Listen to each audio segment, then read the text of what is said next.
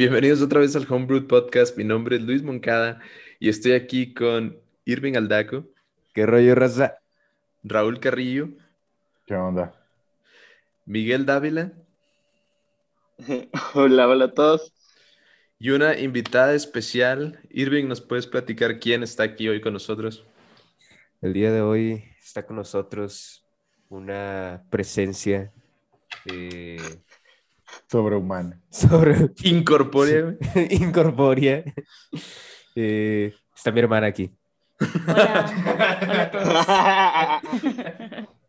¿Cómo ¿Nos está hablando desde el más allá o, está literalmente al lado de ti? Fue al más allá, pero ya regresó, porque ya salió negativa en su prueba de COVID. Entonces Todo bien. Estuvo a punto de entrar al más allá. De hecho, matter of fact, sí.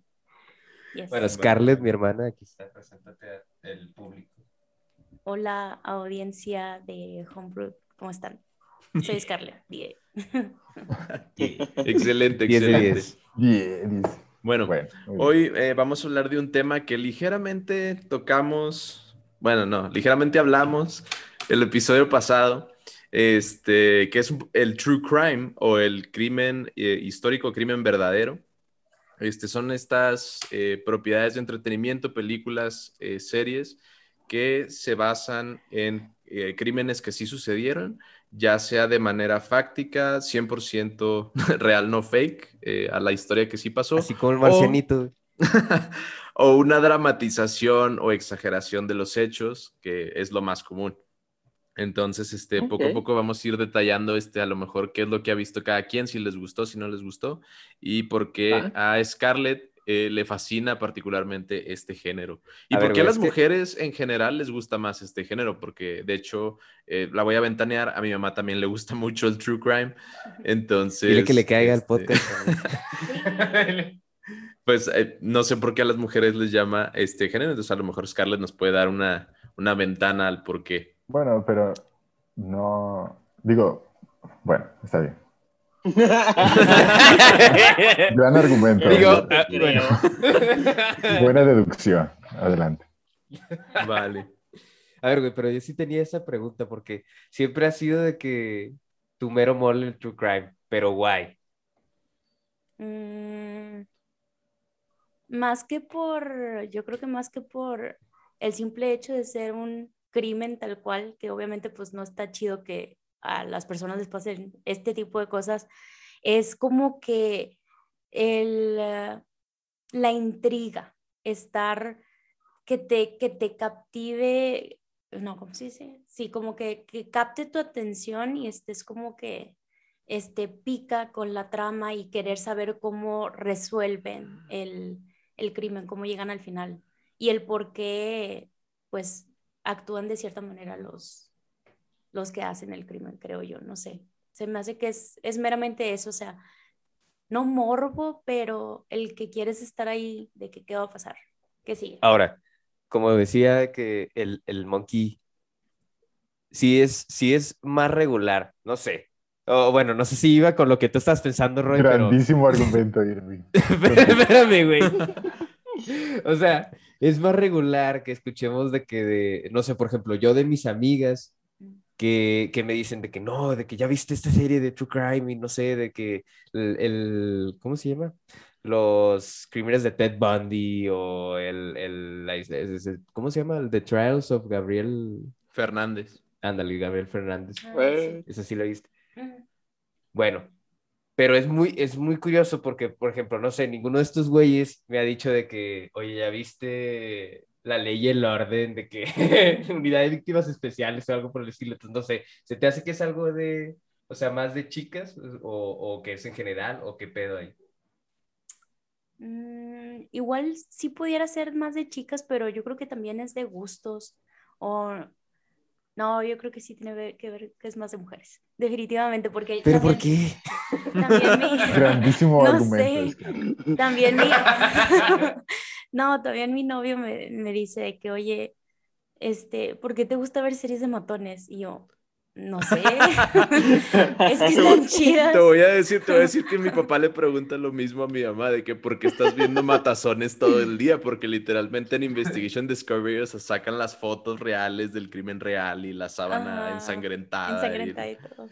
O sea, sí, sí está, bueno, en algunas ocasiones sí está muy gráfico cuando son este más documentales que dramatizaciones, sí llega a ser más, más Pero, fuerte, ¿no? eh, las dramatizaciones del Discovery están gráficas. O sea, No pues es que la- te- te- o sea, que yo he visto, te muestran de que, o sea, como que tomas o videos o fotos De de, la época, o sea, de que sí, que sí pasó, que sí son reales, o sea, que no son de que actuadas, pero sí hay partes que sí son actuadas, o sea, es como una mezcla de los dos. Ya, ya, ya. Eso está padre. Sí. Y otra, otra cosa, otra cosa, no De sé. ahí.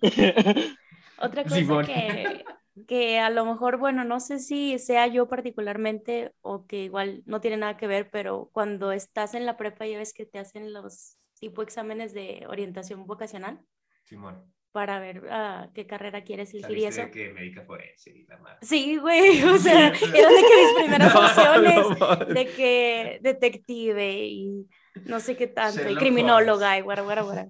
Sí, Pero- sí. No sé, no sé ustedes, o tal vez tú, Scarlett, pero alguna vez en su como adoles- adolescencia más o menos tuvieron esa, esa como fase de que querían ser de que CSI o así. Sí, Sí, o sea, porque yo, yo sí la tuve definitivamente y, y no sé. No sé si fue una experiencia universal o, o qué show, pero sí, yo quería ser de que médico forense o, o hasta de que abogado, porque me acuerdo que en las de la ley y el orden sacaban más a los abogados también. sí. Entonces era como, ¿abogado qué? Penal. Sí, ¿no? contradictoriamente, o sea, me salían esas, esos resultados, pero yo soy de las personas que si ve mucha sangre le, le da la pálida.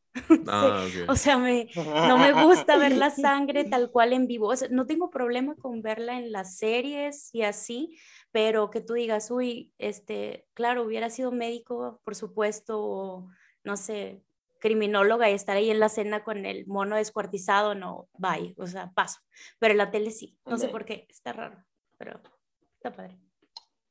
Igual, yo no puedo ver sangre en vida real, en series sí, pero cuando, o sea, si son de que hospital o que están operando, como sé que es de verdad, ahí sí también estoy así como que, me da asco. Sí, O también si está como que muy real la escena en una serie o en una película, ahí sí es como que ni más, no. De que estás o así. ajá, o, o estoy así, si le están cortando el cuello o algo, estoy así de que, ah, le están A ver, inyectando y explique así, cómo, "Ah". porque la audiencia no- Para los que- entonces- para los que no pueden- que. Tipo que te tapas los ojos, pero estás como que con los dedos entreabiertos, así, como que ves por huequitos, pero como que no ves totalmente así.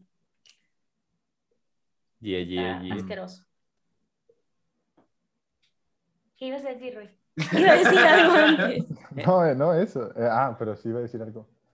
Mm, ah, yo pienso que es de gustos. No, no, o bueno, yo no, no, no, no logro identificar por qué un género en específico sería más, le gustaría más ver true crime. Yo digo que es más por la persona, ¿no? Me imaginaría. A mí no me gusta Igual sí es de para gustos. nada. Pero sí, sí leía. Ah, ya me acordé, iba a responder a tu pregunta, Monkey. Yo no tuve esa fase en particular, pero sí me gustaban leer las historias de Sherlock Holmes y cosas así. Pero ese no es true crime. Es más como historias de detectives. Y lo que me gustaba era que decía Investigación. como que va, como va haciendo la historia, ¿no? Poco a poco y, y dice, ah, pues teníamos esta observación y eso me llevó a concluir no sé qué. Y al final quieres saber, pues como tú dices, te picas, quieres saber qué es lo que pasó. Eso sí, se me hace muy Sí. entretenido. De hecho, Pero justo- el justo- hecho de que sea true crime o false o fiction crime, como que para mí no hay mucha... Ujú. Justo con lo que dijo Scarlett de lo del interés por ver cómo se daba el desarrollo de eventos y la conclusión y todo, sí me, sí me dio una imagen mental precisamente de lo que dices tú de Sherlock Holmes, como que la, la cacería, el juego del gato y el ratón, ¿no? O sea, como que, eh, pues literal, una historia pues de, de los libros de, de Sherlock Holmes. Pero fíjate que yo, yo estaba leyendo un poquitito unas notas de, porque investigué así como que, ¿por qué le- a más mujeres les gusta este género, ¿no? El, el crimen, el true crime. Y según, o sea, hay unos estudios, ¿verdad? Dicen que tiene que ver posiblemente con dos razones. Como que número uno, este, al ver las historias de cómo estos asesinos operaban y qué hicieron las mujeres que fueron sus víctimas, las mujeres como que pueden tomar nota y decir, ah, pues esto es lo que debo y no debo hacer para sobrevivir ante una situación así, ¿no? O cómo me debo comportar en una situación riesgosa este, para salir adelante. Y número dos, puede ser también para tener como un sentido de justicia, o sea, ver que los criminales eventualmente, algunos sí fueron llevados a justicia, fueron encarcelados o se los llevaron a pena de muerte, como que sí da un sentido de, de realización de, bueno, pasó esto que fue horrible, pero hubo justicia por las víctimas, ¿no? Entonces, en el caso de, no sé, Ted Bundy o Edmund Kemp, pero todos estos asesinos seriales que sí los agarraron eventualmente, este, como que sí da ese, ese closure, ese cierre a ese, ese evento tan traumático, ¿no? Como de catarsis. exacto. Digo, en un país como el nuestro, que, que mucho, o sea, el 99% de los crímenes no llegan a nada, o sea, no llegan a figura, pues sí veo cómo ver ese tipo de, de cosas sí te da a lo mejor un poquito de paz, ¿no? aunque sea, o sea en la tele, pues. Yo creo que ahí mencionaste algo interesante, Monkey, porque en las historias de Sherlock Holmes no hay una mayoría de víctimas que sean mujeres u hombres. Y como yo no veo True Crime, pues la pregunta es, ¿es común o, o, la mayoría de las víctimas de las historias de True Crime son mujeres? No sé, Scarlett, pero yo, yo, creo que de todo lo que yo he visto, en casi todos los casos, los asesinos son hombres. A veces hay cómplices mujeres, pero casi siempre son exclusivamente hombres solos. Y casi siempre las víctimas son mujeres o niños. Casi siempre es el caso. Sí, yo creo que en, en la mayoría, definitivamente, de, de las series de True Crime tienen que salir las mujeres como víctimas y sorprendentemente me llegó, bueno, llegué a ver una que se llama El acosador nocturno, este, mm, donde... The Night Stalker. The Night Stalker. Donde también incluso pues los, los, las víctimas llegaban a ser eh, señores de la tercera edad, hombres, mujeres, niños, pero sí de cajoncito van las mujeres, es 99% seguro. Pero bueno, eso va de acuerdo a también a, ¿cómo se llama? A el hecho de que, por ejemplo, hay, hay en la actualidad más eh, gente, eh, ¿cómo se dice? En, eh, o sea, en la cárcel del género masculino que del género femenino. Pues, o, sea, lo, o sea, lo que quiero decir es que sí, más hombres han cometido crímenes que mujeres, o sea, en ese sentido. Y en la gran mayoría, o sea, tal vez por eso se inclina más a la mayoría de los casos que el asesino serial sea un hombre. Aunque, pues, definitivamente debe haber casos de, de la mata, ¿cómo era? Mata viejitas. La mata viejitas. La mata viejita. Y, y, que no le han hecho serio, ya le De hecho, ahora que lo mencionas, no me ha tocado ver ninguna serie de True Crime que la protagonista sea mujer. O sea, sí, yo creo que también el 90% de los pues, hechos son hombres. Sí, digo, y nos podríamos meter mucho también en que la psicología del asesino y el porqué de los crímenes y cuál es la diferencia entre los asesinos que son hombres y, las mujeres, ¿no? Entonces, pues sí, ahí hay mucho tema que desarrollar, pero sí. Pues, está pero hoy no. Pero hoy no. pero no, no lo vamos a comentar. No, mira, voy a, voy a introducir ahí dos, dos ejemplos, güey. Este, de, de, dos series que sí tienen, por ejemplo, una protagonista, eh, yo creo que es la villana o la mala en esta serie, que es la serie de The Act, no sé en español cómo se llame, es la historia de Gypsy Rose Blanchard, la actriz principal es Joey King. Y en este caso, la historia, así resumida, es que la mamá de Gypsy Rose es una mujer que sufre de Munchausen by proxy. Es decir, que ella a propósito enfermaba a su hija y le inventaba historias clínicas ah. para este, mantenerla. Munchausen por fuerza. Ándale, ajá. Mantenerla como medicada, dopada y atrofiada, porque la niña como que tenía muchas cosas físicas mal con ella, pero la mamá se las provocaba este, y le inventaba su edad, o sea, le decía que tenía años menos de los que tenía, le inventaba desórdenes mentales, o sea, como que la tenía muy, muy mal este, físicamente y mentalmente y abusaba de ella mucho. Y es como que toda la historia de, de esta señora abusando de esta niña, de su hija. Y al final, bueno, no sé si es spoiler alert porque pues es una historia que todo el mundo sabe, pero la niña este, se mete en internet, conoce un chavo, el chavo como que hace un plan con ella y al final matan a la mamá y meten a, e- a la hija y al chavo a la cárcel. Este, Sí. pues fue un no caso muy, muy contencioso porque pues mucha gente dice pues que, que la hija pues tenía razón para matarla porque pues estaba siendo abusada, pero pues también pues el novio qué pedo, o sea, como que es una historia muy triste all around porque pues nadie salió ganón, entonces, I don't know. Pero Pregunta, sí, en ese ¿cómo- caso fue una dijiste? mujer. ¿Cómo dijiste que se llama? La, la serie se llama The Act. El acto. El acto. En, en ¿Dónde la encuentras? Creo que está en HBO, ¿no? Creo que sí, no, no estoy muy seguro. Ah, güey, porque Ah, no, en Hulu, Hulu, Hulu. en Hulu. Es que tengo entendido, esa historia ya la han llevado Y la han tanto en repetido series. veces. Sí, Sí. o sea, se ha repetido de que varias. Es Ajá. la última película que salió donde la mamá literal tenía la, la hija en silla de ruedas, ¿no? Sí. Y Ándale. le daba tipo medicamento para los perros. Ajá. Y, Bueno, y- o sea, ajá. eh, han salido versiones, ¿no? Porque Sí. tampoco no creo que la de Ron sea basada en la historia real, pero, pero es como que bajo el mismo esquema, ¿no? De una, una niña Sí. que desde chiquita la han tenido de que bajo medicamentos y todo el rollo y le han hecho pensar que tiene varias enfermedades cuando no es cierto. Cuando no tiene nada. Cuando no tiene Sí, nada, sí. es una niña normal. Ujú. Sí, Sí. pero cu- Hay una curiosamente... serie, Ah, la de The Politician, y ahí sacan la misma historia, exactamente. Nada más que, pues, eh, de, le dan un giro cómico a esa historia. Pero es Ujú. exactamente lo lo mismo. Sí, y digo, sí salen unos que otros personajes femeninos ahí en otras series, por ejemplo, este, en la American Horror Story, entre otras, salen eh, Madame Delphine Lalaurie, que estaba en Nueva Orleans, asesinaba gente. Este, fun fact, yo fui a ver su casa, nada más la vi por fuera cuando fui a Nueva Orleans, pero, ajá. Igualmente, eh, Eileen Warnos, que era una como, era, me pareció una prostituta, pero que mataba a hombres que abusaban de otras prostitutas, como a violadores.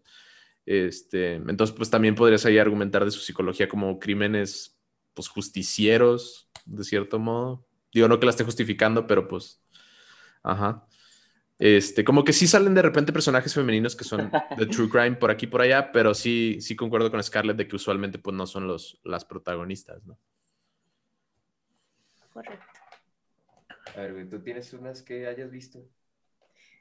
Recientes, yo creo que no, pero de las que me gustaron muchísimo y que, o sea, por, ay, pues son diferentes factores. Por ejemplo, la de, la de Don't, Don't Fuck with Cats, ¿sí, no? ¿Se llama? ¿No Sí, así se llama, los ¿no? gatos? Sí. Sí, sí. Ya, ya van tres episodios que mencionamos. Está genial, está Van a genial. pensar que- Es que está muy bueno, Está güey. buenísima. Está muy, muy bueno. Pero es que, o sea, te das cuenta que tiene de Recibimos todo. regalías. Extrañamente, esa, esa serie, creo que tú fuiste el primero que la vio aquí Sí, en la casa. Es ¿sabes quién me la recomendó a mí que la viera? ¿Quién? Mi mamá. Ah, bueno, es que te va la historia. es. Qué cadena de recomendaciones de Irma. Espérate, espérate, es que es Blog una, maestro. Es una cadenita. es, es, esa es una historia muy interesante porque cuando yo vi Don't Fuck With Cats, no me acuerdo si era, no, así a huevo, fue porque la, esa es de este año, ¿no, Monkey? ¿O tú, Ah, Mike? ah, salió hace poquito, no sé si hace Salió- un, un año o dos. 2020, ¿no? 2000. Se me hace que sí fue en este año porque fue cuando yo estaba, no, espérame, estamos a 2021, no, fue el año pasado, fue el año pasado, disculpen. Eh, yo estaba trabajando normal y luego pues todo lo del COVID y así esa, sí, salió en el 2019, pero yo la vi en el, en el 2020. Ujú. Este, entonces salió todo lo del cobicho y lo de la pandemia, bla, bla, bla, y a mí me, me mandan a home office, Ujú. pero no me acuerdo si tú ya estabas, tú ya estabas en home office. Yo en marzo empecé, el año pasado. Ah, entonces, ¿cómo estuvo? el Salió en diciembre de Ah, 2019. hombre, güey. sí, Cuenta la historia ya. Bueno, mira, déjame, más o menos me acuerdo de esto. Según yo, estaba en home office y haz de cuenta que pues aquí literal estaba trabajando y luego ya después de trabajar, eh, pues bajaba a comer, pero se me hace que tú bajabas más tarde. güey. Ah, Entonces, este, pues bajo yo a comer y pues estaba mi mamá también ahí de que no, pues vamos a comer. Y pues nosotros tenemos, digo, no sé si en sus casas sea igual, pero en la cocina tenemos de que la tele. Entonces, pues ahí, pues me meto yo a Netflix y veo la de, la de Don't Fuck With Cats y la pongo mientras de que estábamos de que ahí comiendo. Y luego los dos nos quedamos bien pica, güey, de que fue así como que, ah, no mames, de que ya se acabó el primer episodio. Pero lo más extraño de todo es que mi mamá es de las pocas personas, o sea, de las últimas personas que esperaría que les gustara de que algo así, güey. O sea, el, género de... De thriller y eso. De thriller, de suspenso, sí, porque no, o sea, la verdad, nada que ver. O sea, si hay alguien que odia esas películas es mi mamá. Sorprendentemente. Entonces, pues sí, sorprendentemente esta le gustó. Y fue así como que, ah, no manches. Yo no me acuerdo de haberte la recomendado, entonces fue mi mamá la que te dijo que la vieras. Y ese mismo día la acabé, o sea, no me podía levantar del sillón. Estaba así de que quiero más, quiero más, quiero saber qué, en qué termina y todo. Esa, la de, la de... Espérate, espérate, antes de que pases de... Ah. Es que hay, ¿cómo se llama? Ah, investigué un poquito de la de Don't Fuck With Cats, unos, unos facts por allí. el vato ya es que tiene un nombre bien locochón el, el, el... Sí. Luca, Luca Rocco Mañota. Mañota, güey. bueno, Mañara. Mañota. Es que lo tienes que pronunciar medio... Bueno, no voy a decir que parece ese nombre. Ok. Pero yo creo que todo Nombre artístico. Un nombre artístico. Un nombre sensualón. Este... pero, pero no, el güey se llama Eric Clinton Kirk Newman, güey. No, neta. no manches. Ese es un nombre real. Y, y, el vato toda su vida fue homeschooled. Ah, eso explica muchas cosas. Sí. Bueno, eso y aparte que en, el, en, la docuserie pues ahí explican de que pues también como que su vida familiar está funcional y todo el rollo pero pues también el hecho de que sea homeschool, como que ya lo aísla un poco más de... A, tener pues, esa sed normal, ¿no? Sí, de como que de, de, querer tener la atención, pues, y por no tenerla, pues hizo los crímenes que hizo, pero esa está muy buena, y la de, el, ¿cómo dijiste? Gabriel Trials. los, los, juicios de Gabriel Fernández. Esa está muy cañona. Fíjate que esas dos en particular, bueno, yo, yo las sentí, bueno, obviamente la serie está buenísima, pero no la quiero ver hypear, pero sí. Este, pero pegaron cerca porque, por ejemplo, en el primer caso, spoiler alert para las dos series, este, en, la, en el caso de Don't Fuck With Cats, el Luca, el, el, el asesino, este eh, ¿cómo se dice? Al final usaba apps de ligue eh, gays para, o sea, para matar hombres, ¿no? Entonces me llamó, o sea, me llamó mucho la atención cómo, o sea, está muy loco porque en esta cultura del ligue, del hookup, es muy como, o sea, ves a alguien, en, no sé, haces match en Tinder o haces match en cualquier aplicación y básico conoces a la persona, pero no sabes si la persona podría terminar siendo un loco, un asesino o lo que sea, un secuestrador o lo que sea, ¿sabes? Está bien denso eso. Y en la segunda, este, me llamó mucho la atención que eh, el chavillo este, pudo haber tenido una vida muy buena este, estando en una familia con, sus, con su tío, que era eh, eh, homosexual y tenía su pareja, su esposo, me parece, que lo iban a como adoptar y al final se los quitaron a la fuerza sus, sus su mamá, me parece, creo que su mamá. Este, y pues el niño termina siendo asesinado por, por el abuso de, sus, de su madre y de su novio. Pero pues, o sea, ¿cómo decirlo? O sea, ¿cómo no lo pudieron dejar vivir su vida con sus, con sus tíos porque eran muy homofóbicos? Y pues terminaron haciéndole algo que era mil veces peor que cualquier cosa que, ¿sabes? O sea, que ni al caso le hubieran hecho sus tíos, ¿verdad?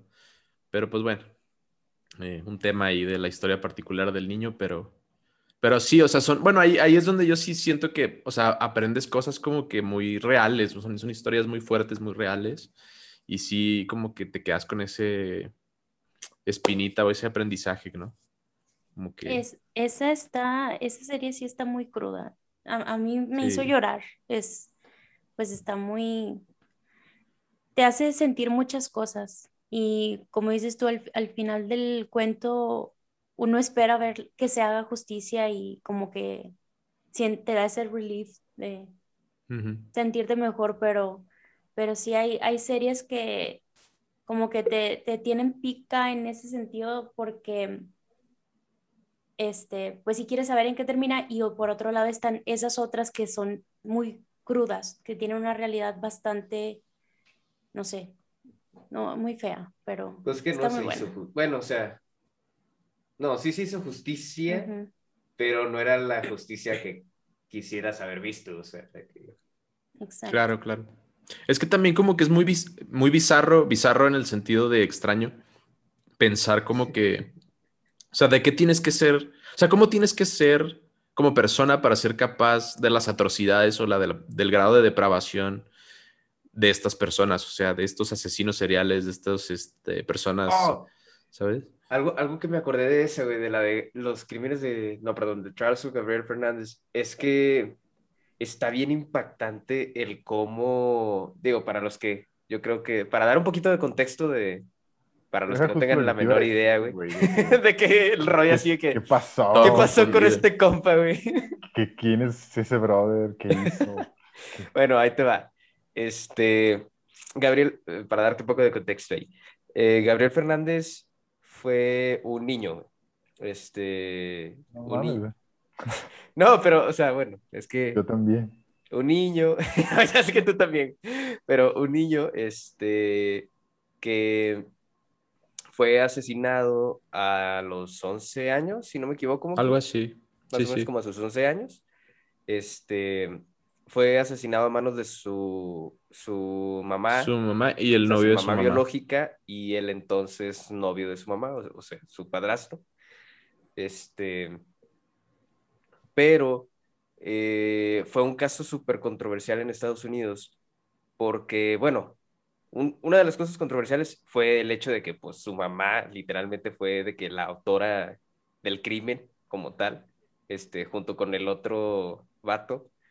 Eh, pero, bueno, otra era la manera en la que cometieron el Mm, crimen, o sea, fue una depravación que tú dirías de que, ah, o sea, Sí, ¿Cómo El, asun- el ¿cómo asunto es de que no, o sea, no lo mataron tal cual, de que, de que pum, ya está. O sea, le hicieron algo y lo mataron. No. O sea, fue como mucho tiempo, años de extrema negligencia y tortura. O sea, de que no le daban de comer, güey, lo tenían de que encerrado en una caja de madera. El niño ahí se hacía del baño y pasaba días enteros en la caja y nadie lo pelaba. Lo golpeaban, le quema- lo quemaban, tipo lo electrocutaban. O sea, era como un o sea, años de una tortura, cosa güey, de literal. que no te imaginas, güey. O sea, lo, lo estás viendo y lo estás oyendo y, y sí, como dice Scarlett, güey. O sea, yo estaba al borde del llanto porque no me imagino hacerle algo a, eh, a quien sea, güey. Deja tú a tu propio hijo, güey. O sea, no, no hay... Y, y su madre, o sea, que, el- que debe ser como que, en teoría, la, la- el instinto materno, lo que tú quieras, güey. Ni, ni eso. O sea, como que fue algo bien, bien fuerte. Entonces, eh, en los juicios, pues explican todo ese pedo, pero también eh, la explican corrupción la del corrupción del sistema de, de- o sea, de, De- los que se supone que deberían de combatir el abuso infantil. O El sea, las child, autoridades, ajá, child Protective Services. Child Protection Services en Estados Unidos, o sea, todo ese pedo, o sea, te quedas bien impactado por todas las señales que tenían y el hecho de que en la serie o en el documental, eh, no es spam, pero eh, digo, spoiler, eh, también explican ahí que ellos en ocasiones fueron a ver a, a responder llamadas de emergencia de la casa. Bueno, después del pequeño inconveniente, este, Que nadie sabe. que nadie sabe, No hubo que nadie sabe, nadie supo, en realidad no Y pasó nadie nada. sabrá. Nadie En sabe. realidad Siento que tuvimos pasó. problemas técnicos y perdimos la segunda mitad del episodio. Ah, Ah, monkey. huevo, güey. Sale-. Gracias por el spoiler, güey. Este, igual por, por temas de salud y técnicos, Mike ya no pudo volver. Ya se fue, se nos fue. Se nos- No, no eso. ¿Cómo era? Fue a ¿Cómo fue. Pero Se fue volverá. Ahí te voy, sanpedro.jpg. GG. No, bueno, sí, el, el Mike está inhabilitado, este, pero bueno, aquí está en, en presencia moral y, y espiritual con nosotros. Entonces, bueno, re- retomando el tema, este, de los juicios de, de Gabriel Fernández, este, de este, de este chico, pues ya como conclusión, la verdad es que sí está súper pesado el, el, ¿qué será? ¿Es una serie documental o cómo le llamarías tú? Sí, una docuserie. Una docuserie. Porque mucha de la evidencia es real, es, no es evidencia alterada, pues son investigaciones que, que se hicieron, pero sí está muy padre. Sí, está, está padre, está muy fuerte, entonces este, también es una recomendación para todo el público, pero este, pues sí, o sea, eh, si son muy lighthearted o corazón de pollo, pues ahí, les encargo. Saquen los Kleenex. Saquen los Kleenex, eh, se van a caer. Eh, oye, Irving, pero en, en, el, en el episodio perdido de Bob Esponja, tú estabas hablando sobre que como el Servicio de Protección Infantil ya había ido a su casa varias veces y nunca investigaron debidamente su caso y siempre le tomaron el testimonio de su mamá como a, su palabra y le creían como que, que, todo estaba bien y todo, ¿no? Bueno. Entonces yo me acuerdo, que te comenté y expandí un poco en eso de cómo muchas veces eh, estos criminales, eh, asesinos o lo que sea, abusadores o golpeadores, etcétera, siempre tienen como este carisma o tienen esta como manera de, seducir a, los, a, las autoridades y a las eh, personas competentes, de manera que pues se vuelven incompetentes, ¿no? O sea, que terminan este, poniéndose del lado del victimario y no de la, de la víctima o del interés del, del menor en este caso. Este es, es una este, constante muy preocupante, pero sí algo que se debería tomar en cuenta, yo creo, mucho en estos, en estos casos. Y al tiro, ese, ese tipo de personas también, güey, porque, o sea, si no estás como que del lado de, eh, no sé, en, todas esas cuestiones siempre he pensado que como que desde un principio deberías estar como que del lado de la víctima por si las flies, güey. Este, porque luego es, el precio es demasiado caro, güey. Si, si, les, si estás de que del otro lado, o sea, así como le pasó a esas personas, porque según yo también en, el, en la docuserie decían de que, o sea, que los, los llevaron a juicio, ¿no? También a las personas de cuidados infantiles y a todos ellos. por negligencia, algo así. Una demanda, algo así, sí, sí. Sí, o sea, por negligencia y todo ese pedo, o sea, pues es que al final, ¿cómo era el dicho ese, el de la vaca, güey? El de tanto peca el que le tira la vaca. Ándale. Como el que les tira la pata. Ándale, sí te lo sabes. Pues sí. refrán, como, dice el dicho. Exacto. El, refrán de la abuelita. A huevo, a huevo. Sí. Pues sí, Hay, que, hay, que, aprender de esos, de esos pedos. Pues no sé, estimado Monks, traes acá una recomendación mamastrosa. Sí, fíjate que ah, quería aprovechar para dar como mi, mi lista. Ahora sí, estas sí las vi, para que no me echen carrilla. este, bueno, casi todas. este, la primera eh, es, un clásico que, que el trae así que una sacada y malones en la lista y me dice que no la he visto, pero se la recomiendo. Se ve muy buena, güey. Esas son las buenas, ¿qué importa? Sí. La recomiendo porque me la han recomendado. Ándale. También. Es de boca en boca. bueno, Rotten Tomatoes no se equivoca. Exacto, las listas del top 10 no se equivocan, güey. Este, una ya la mencioné brevemente, es la de The Act. Eh, la protagonista, la actriz es Joey King interpretando a una persona de la vida real que se llama Gypsy Rose Blanchard. Es una niña que sufrió abuso a manos de su madre, que sufría una extrema eh, Munchausen by proxy, que es cuando eh, una persona que está a cargo de otra, ya sea este un menor o una persona discapacitada o una persona de la tercera edad, eh, la enferma a propósito o la incapacita a propósito, este, para convertirse en su principal cuidador o en un eh, apoderado de ellos, ¿no? Eh, de manera que hay un imbalance de poder en su relación que ellos pueden aprovechar. Entonces, esta señora, pues, le daba, la dopaba, le decía que tenía menos años de los que en verdad tenía, no la dejaba ir a la escuela, no, le, no la dio educación, este, le inventaba desórdenes mentales y físicos, la llevaba con doctores y le hacían miles y miles de pruebas. O sea, era como un... Se escucha feo, pero como un tipo conejillo de indias de esta señora que tenía pues un desorden mental muy severo.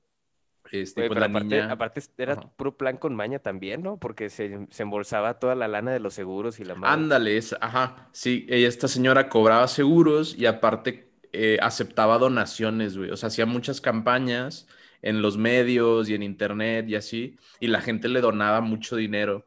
Y esta señora, pues de ahí se, se ponía la del Puebla, güey. Acá. Este, y pues, eso, pues ese era el tema del asunto, ¿no? Al final esta niña conoce a un tipo por internet, eh, los dos hacen un plan en, en- como en conspiración y matan a la señora y escapan y al final pues los atrapan y a los dos los meten a la cárcel, pero pues mucha gente no le gustó porque pues esta niña evidentemente era una víctima y pues que la metieran a la cárcel era como, o sea, la señora le arruinó la vida y luego el Estado se la arruinó por segunda vez y pues, ajá. Creo que está por salir, no sé si próximamente, pero, ajá. Bueno, La para no hacerles el cuento largo, este, les cuento las que siguen. Criminal Minds. A mí me gustan mucho los asesinos en serie. eh, bueno, a ver, no los asesinos en serie. Obviamente está terrible Te lo que pasa. No, lo dije, Yo lo dije mal, lo dije mal. serie.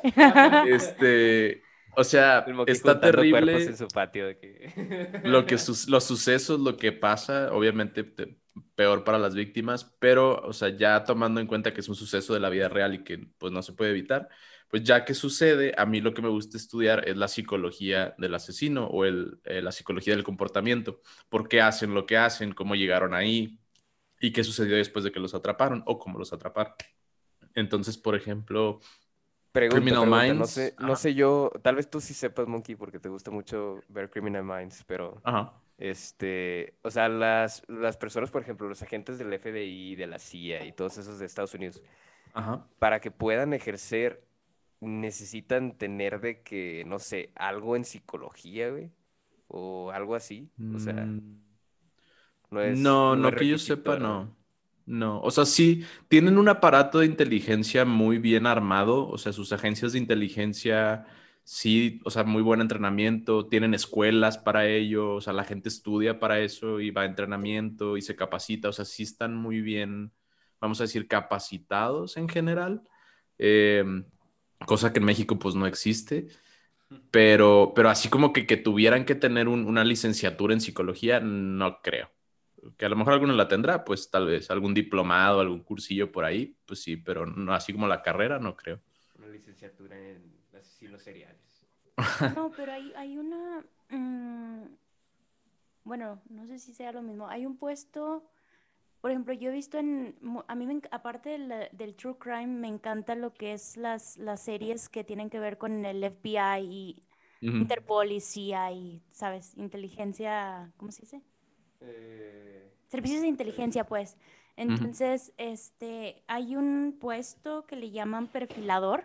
El profiler. Sí, Sí. y es, es precisamente es hacer eso, o sea, como que adivinarle las- el siguiente movimiento al, al asesino o al, al que están investigando, pues. Sí. No, y gran parte de su trabajo también viene des- después de, según yo, o sea, ya que atraparon a, a Kemper, a Manson, a todas estas personas, o sea, estudiarlos ya cuando estaban en, en, vamos a decir, cautiverio, o ya estaban captivos, este, literalmente como animales, o sea, estudiar su comportamiento para ver, o sea, por qué, por qué hacían lo que hacían, ¿no? Y, y documentarlo, pues, para que después si salía otro igual, pues, también agarrarlos. Y es por eso que me gusta mucho, precisamente, Criminal Minds, por lo que dices tú, y Mindhunter también. Este, eh, en particular, las dos series tratan de muchos eh, de los asesinos seriales más famosos. Este, entonces, esas dos series buenísimas. Eh, otra, Manhunt for the Unabomber, eh, Ted Kaczynski. Este, una historia, yo podría decir fascinante, o sea, la psicología de este hombre tan, tan trastornado. Escribió un, un manifiesto, manifesto Manifesto. este, mucha gente, o sea, en esa época lo leyó, o sea, a algunas personas les parecían sus ideas, la verdad es que como que muy interesantes. Claro que pues no muy interesante que hiciera explotar gente, pero pues bueno. Unos, unos fun Este- facts ahí que mencioné en el episodio perdido que nadie, nadie escuchará, pero bueno, nada más para repetirlo. Este. Ah, de, había mencionado del, del asesino serial, el BTK, que Mm, era ya, ya. como que su, su modus operandi, ¿no? Que ataba, torturaba y mataba a sus víctimas. Este. Que el güey o sea, nunca lo atraparon y luego ya pasó como un chorro de años de inactividad, o sea, que nunca se supo nada de él, en su caso. Ah, bueno, a todo esto, ese güey, o sea, su historia sale en la de Mindhunter, este, la temporada 2, tengo entendido. Entonces, este, pues ya después de 10 años de que no se sabía nada de esa persona, volvió a mandar como que, como que avisos o como, no sé, eh, pistas a la policía, eh, diciéndoles de que no, pues, este, de que todavía no me pueden atrapar y la madre, así como que haciéndose un poco más... Son unos puñetas. Son unos puñetas. Así, güey, así les puso, güey. Así, güey. Literalmente. Atentamente y les puso su nombre, güey. de que- así. No, pero pues casi, casi, porque pues ya para el 2005, como envió esa madre por correo, güey, en un documento de Word, los metadatos, ahí viene de que el nombre de usuario de la persona, o sea, de la PC de la persona que mandó, o sea, que firmó o creó el documento. Entonces, allá venía toda esa información y con eso se lo chingaron, güey. Y luego lo condenaron a, a sentencia de 10 cadenas perpetuas, que gracias a Monkey, igual en el episodio perdido, ya me explicó la razón de por qué rayos las autoridades estadounidenses ponen cadenas, o sea, 10 cadenas perpetuas seguidas. Sí. Pero bueno, o sea, para fines de contexto, si quieres volver a explicar eso, Monkey, porque la verdad Ah, bueno, yo pensé que era ajá. puro mame y nada más era de que, ah, de que voy a estar en el infierno. te No, vamos a Tú eres un pendejo, güey. Te vas a podrir, tus huesos se van a podrir ahí en la cara. No, así, así súper rápido, eh, para que sepan, eh, cuando las autoridades en Estados Unidos, no sé aquí en México si funciona igual, pero allá haz de cuenta que ponen más de una condena perpetua consecutiva, o sea, dos, tres, cinco, diez en el caso de esta persona. Este, porque un- una persona que eh, es convicta, que ya, que ya lo, lo ¿cómo se- sentenciaron, puede apelar su sentencia, es decir, su cadena perpetua si nada más le dieran una cadena perpetua y él apelara su sentencia y le conceden la apelación, esa persona sale de la cárcel y como ya no lo pueden enjuiciar otra vez por el mismo crimen, ya, se- ya se salvó. Entonces le ponen 10 cadenas perpetuas para que si apela una o dos y se las conceden, todavía tiene otras 8, que es casi imposible que le concedan las 8. Entonces se va a pudrir en la cárcel, literalmente. Pero qué cabrón, imagínate, o sea, estoy 100% seguro que allá afuera hay racita que, que sí salió, ¿cómo se llama? Su apelación a favor, güey. Y, o sea, condenados a cadena perpetua y que ahorita andan de que ya libres, güey. Así, tingoriringo. Qué miedo. Ah, otra Eh, cosa que, que había escuchado ahí del, de, de Mindhunter es que las entrevistas con los asesinos seriales que tienen de que dentro de la cárcel, güey, en varias ocasiones en la, en la serie, en los episodios, te ponen así como que el segmento de donde van los detectives y se meten ahí a la celda con ellos y empiezan a hablar, ¿no? Con estos asesinos. Eh, David Berkowitz, Ed- Edmund Kemper, Charles Manson. Y lo interesante es que estas escenas, yo no lo sabía, pero el director de la serie quiso grabarlas tal cual y como venían en los transcripts oficiales, güey, eh, Ajá, de ajá. cómo sucedieron las cosas en la entrevista. O sea, Sí. tal cual lo que estás escuchando en la serie Es lo, es lo que Es lo que dijeron. es lo mismo que se mencionó en la vida real o que les mencionaron estos vatos, güey. Por eso, por eso te impactas un chorro porque dices, Ujú. o sea, está muy buena la serie porque tiene diálogos que te causan shock, pero en realidad sí No los dijeron. diálogos, Ajá, inventados, o sea, son reales de lo Ajá, que son totalmente pasó. reales y lo dijeron Sí. en el momento. Inclusive, creo que el caso de David Berkowitz, o no, no me acuerdo, no creo que qué asesino era, pero este, en una de las entrevistas con los del FBI en la celda, como que lo ven que tiene un pajarito, güey. Este, eso fue en la temporada 1. Lo ven que tiene un pajarito y que lo está acariciando y la madre y el policía le dice que no, pues no te puedes quedar con el pajarito. Como que se metió por error, no sé qué carajo, ahí por la ventana. Es que se- el policía, el oficial, se lo quería quitar, güey, antes de que, o sea, ya cuando terminaron la entrevista. Este, y había un ventilador así hecho madre, de que en la pared, y el asesino de este serial lanza el, el pajarito al ventilador, así, ¡pah! Y lo estrella contra el ventilador. Obviamente, pues, Pluma, sí. rip el pajarito, güey. Este, pero dice la frase, se quedó muy famoso porque esa es una frase real y eso sí pasó en la realidad. Les dice, si yo no puedo tener, o sea, si yo no lo puedo tener, nadie lo puede tener. Y, y pues así. Ajá. Sí, fí- fíjate que to- todos esos segmentos, eh, o sea, esas entrevistas están, están muy, muy buenas. Y un personaje que a mí me encanta de esa serie es, y el actor es fenomenal por ello, el personaje de Edmund Kemper.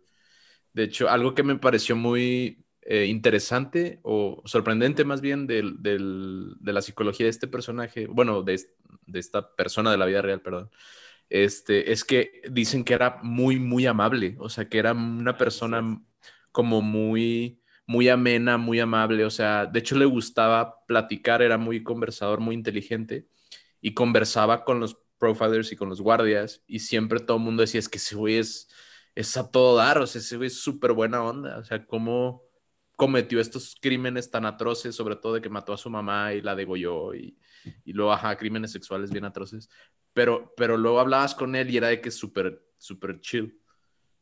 O sea, era una persona, pues no sé, muy amable al parecer. Además de que era un asesino. Wow. Creepy. Sí, Qué sí. miedo, qué miedo. ¿Tú tienes otra recomendación? ¿Tú tienes otra recomendación?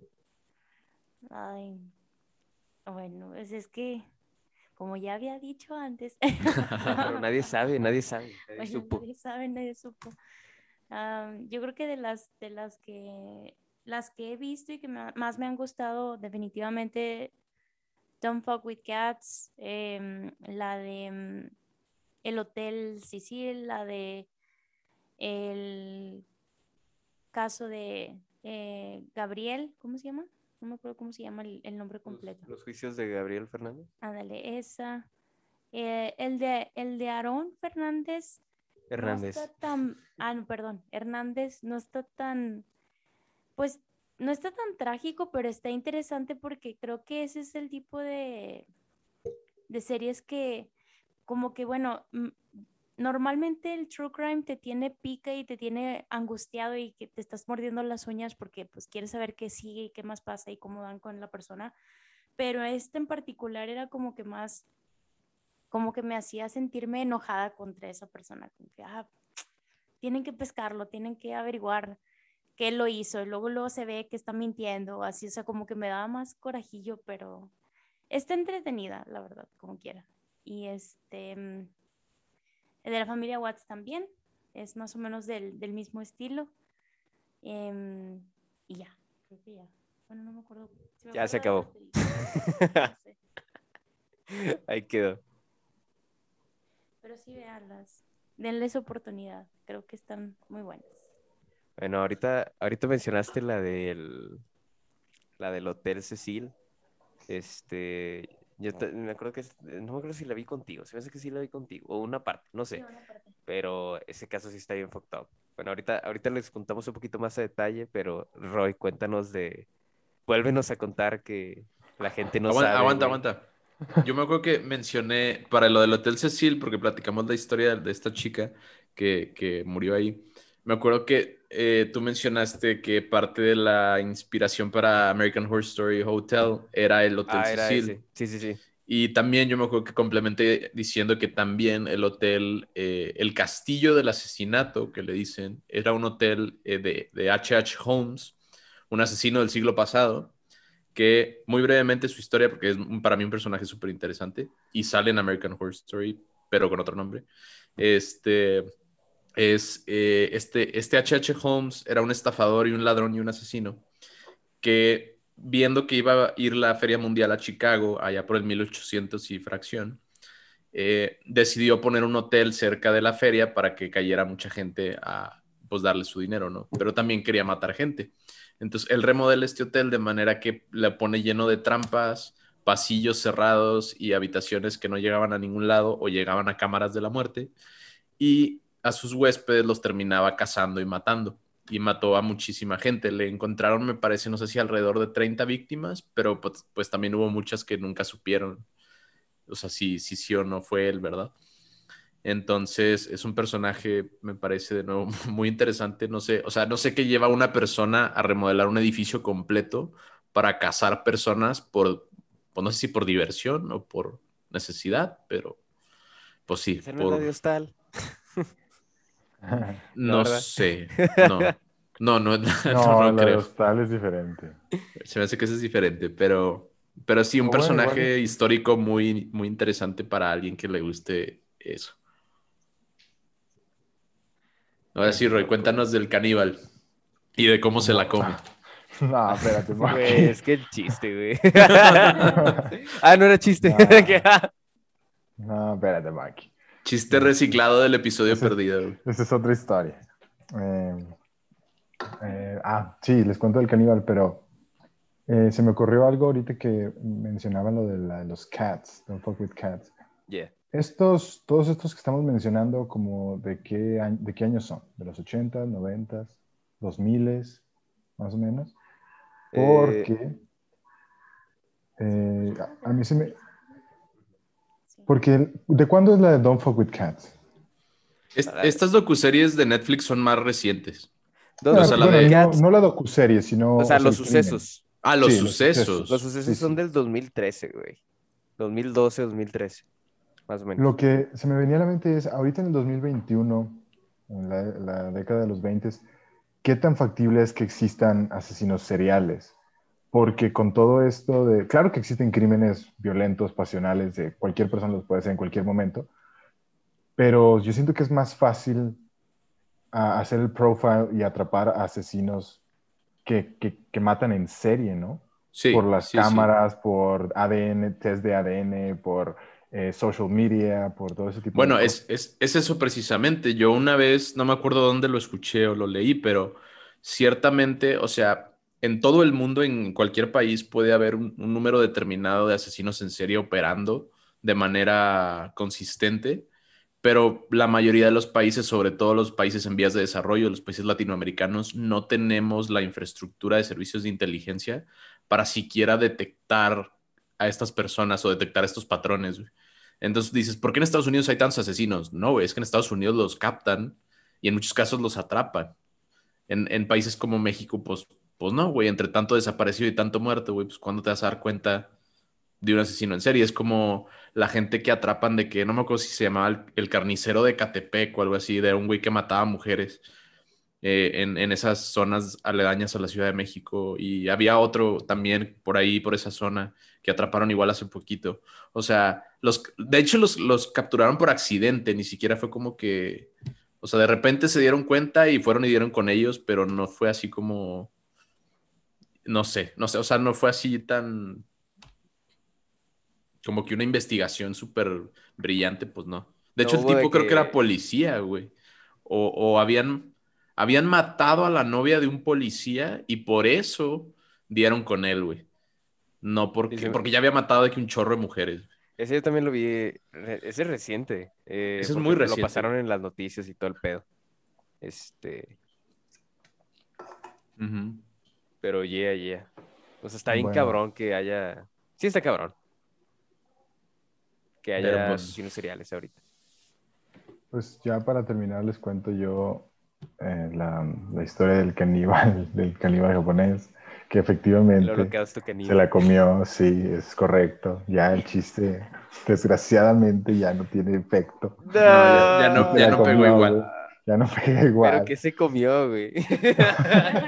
O sea, la chava se la comió, güey. Ah, es que no contado la historia. ah, no la chava, historia. ok. Eh, es un documental en, de- de- está en YouTube, es producido por Vice, eh, no es mames, sí es un caníbal japonés, y me llama la atención, como les decía en el episodio perdido, yo no veo muchas de estas cosas porque está muy interesante lo del misterio y, y la ciencia detrás, la psicología de las personas. Pero, pues no sé, o yo prendo ahí la tele y pues, me pongo a ver algo de comedia porque pues, como que me, me estresa mucho, pero, pero este en particular lo vi cuando era más joven y no tenía tanto estrés en mi vida. Entonces, la historia es de este em, asesino japonés que se enamora de una chava, la, la sigue, no la estoquea, realmente se van en una cita y todo, le invita a su casa y, pues se la come, pues, pero sí, porque pues, la mata, la descuartiza y continúa la historia. Ahora, lo menciono porque se me hace muy interesante en las entrevistas que tiene, que el vato menciona, él dice que él piensa que es de otro planeta, no sé, que, lo, de los marcianos o algo, porque él es consciente que todo lo que está haciendo va en contra de las reglas de la sociedad Él es consciente que, que su comportamiento es completamente anormal, pero pues él dice es que yo no lo puedo controlar. Y qué bueno que me encontraron porque si, si no me hubieran encontrado yo hubiera seguido matando y, y si un día yo salgo por cualquier eh, eh, condiciones del destino o del futuro, yo lo voy a seguir haciendo porque pues a eso vine al mundo. Es para él, pues no sé, si sea su misión, su placer, su lo que sea, ¿no? Y pues mi punto es como estas personas son perfectamente capaces de comprender incluso eh, el carácter amoral de sus actos, pero pues es como si tuvieran, les hubieran cortado una, una partecita del cerebro, una conexión, un switch, que no lo pueden controlar, casi como si tuvieran pues dos personalidades, la, la, que se da cuenta de lo que están haciendo y la otra que, que está controlando sus, sus, actividades motrices. Una, una compulsión.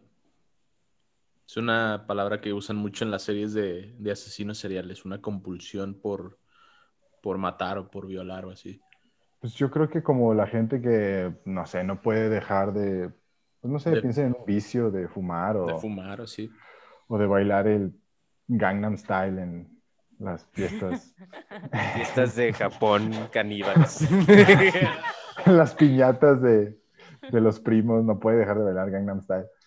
Pues es como un vicio, una compulsión y verdaderamente es un problema mental. Eh, gente que no puede dejar de comer o no puede dejar de hacer cualquier cosa. Pero pues llevado a niveles extremos, aunado a eh, infancias traumáticas o a tal vez golpes físicos de, de, la cabeza o abuso físico de, por parte de los que, las personas que estaban a cargo de estas personas, pues sí quedan sí. con psicologías completamente anormales. Estaría bien loco como que ver de dónde, o sea, como que de dónde vino todo ese pedo. O sea, la, más bien el trasfondo, ¿no? De la historia, no sé, eh, desde la infancia de ese güey. Me acuerdo que, que, en el episodio perdido tocamos un poquito en como la psicología torturada de estas, de estas personas, como había como ciertos patrones que se mantenían consistentes, como dices tú, Roy. O sea, como que el, el, la, el abuso, eh, las familias disfuncionales, la infancia torturada, el abuso psicológico, emocional, físico o sexual, o sea, como que la tortura de animales cuando eran niños, o sea, como que siempre había ciertas, bueno, las series siempre como que se van por ciertos lados de decir, esto es lo que les pasó a algunos de ellos. Algunos, pues no, algunos tienen vidas normales, comunes y corrientes, y nomás de repente, de repente, como sociópatas y psicópatas, ¿no? De repente también hablamos un poquillo de eso. Pero ajá. El ultra instinto. Les, les, nació el ultra instinto. Sí. Sí, está, está eh, raro. Trauma. Hay unas, personas que también en la psicología les llaman perversiones. Es como el sadismo. Y hay pues una historia muy famosa, 120 días de Sodoma. Ah, como la película. No, como, el libro. Bueno, y la película. De Pasolini, creo, es el director. Y a mí me encantan, entre comillas, los diálogos del Marqués de Sade, porque pues pintan a estas personas no como locos, ni como desquiciados, ni como enfermos, sino como personas que son más inteligentes de lo normal. Y pues el marqués se avienta sus argumentos filosóficos y él dice, lo mejor es el vicio, lo mejor es la maldad, no existe el placer. El placer más grande es hacer la maldad y, destruir al prójimo y, matar, o sea, pero no, no, no como un desquiciado, sino llega a un grado tal de perfección y de inteligencia que se, eh, se hace el polish, pues, de la maldad, a tal grado que como, pues como las personas que prueban los buenos vinos en vez de ponerse súper pedísimos, bueno, pues los personajes del Marqués de Sade matan progresivamente y torturan progresivamente de una manera muy fina, digamos. Y eso es en lo que psicología le llama una perversión. No es ni psicosis, ni, ni sociopatía, ni esquizofrenia, eh, sino más bien una perversión como el sadismo. Mm. Pero pues bueno, se nos está acabando. Sí, qué perverso. eso es qué decir. Vean la película. Ah, vean la película. Oh, recomendada Vean el libro. no, güey, no lo hagan. No, no, sí, no, lo hagan. De la Duclos, por favor. No. La Claus, güey. ya, ya hablaremos. El Mike, el episodio Mike de- y este Asier estarían de acuerdo con, contigo, Roy, ahorita si estuvieran aquí, güey. A huevo, a huevo, cierto que sí. Véala. Yeah, yeah. Oigan, Recito, pues bueno, este, últimas recomendaciones antes de que nos vayamos. Este, bueno, no, tú, eh, tú, Scarlett, si quieres. ¿Tienes alguna? Ah, es que ya las dijo todas, güey. Ah, ok, ok, ok. Vale, pues súper rápido antes de que nos vayamos y si no vamos a hacer otro. Este, yo les recomendaría, como en el episodio perdido, Ted Bundy Tapes en Netflix y complementenlo con la película de Zac Efron de Ted Bundy también. Es Extremely Wicked, Shocking, Evil and Incredibly Vile, se llama en inglés. Este, la serie está mejor, pero ambas se complementan muy bien para saber la historia de Ted Bundy. Eh, y por último, la de Changeling, que en español, en México se llamó El Sustituto, que se basa en una historia real de los eh, asesinatos del gallinero de Winneville en 1928 en Miraloma, California, sobre una señora que eh, le secuestran a su hijo, ella pierde a su hijo, luego las autoridades le entregan a su hijo, pero resulta que no es, o posiblemente no es, y entonces toda esta historia de por qué desaparece el niño y por qué desaparecen otros niños, y ahí hay una, hay una trama medio sospechosona y asesinato y todo lo misterioso que hay allí. Crimen y pasión y Perversidad. Y perversiones. Y cañaver- cañaveral de pasiones. sí. Y la Y pues ya, gaviota también Es, es todo lo que traje para hoy. Ahora sí. El Roy, ¿tienes alguna recomendación? Güey? Em, la, del, la del japonés caníbal, la verdad sí está muy buena. Ah, ya, y también las de la ley y el orden de Marisa Ah, Jaime. Ah, sí, sí. Con. DB. Wise y Ice-T. Eh, el señor ese que parece ratón también. Y el otro no Ah, sé güey, qué, güey. Wolf. Las veía en mi infancia, güey. Son muy buenas. Sí. Y se hacían tum, tum. Y ya, empezaba el caso.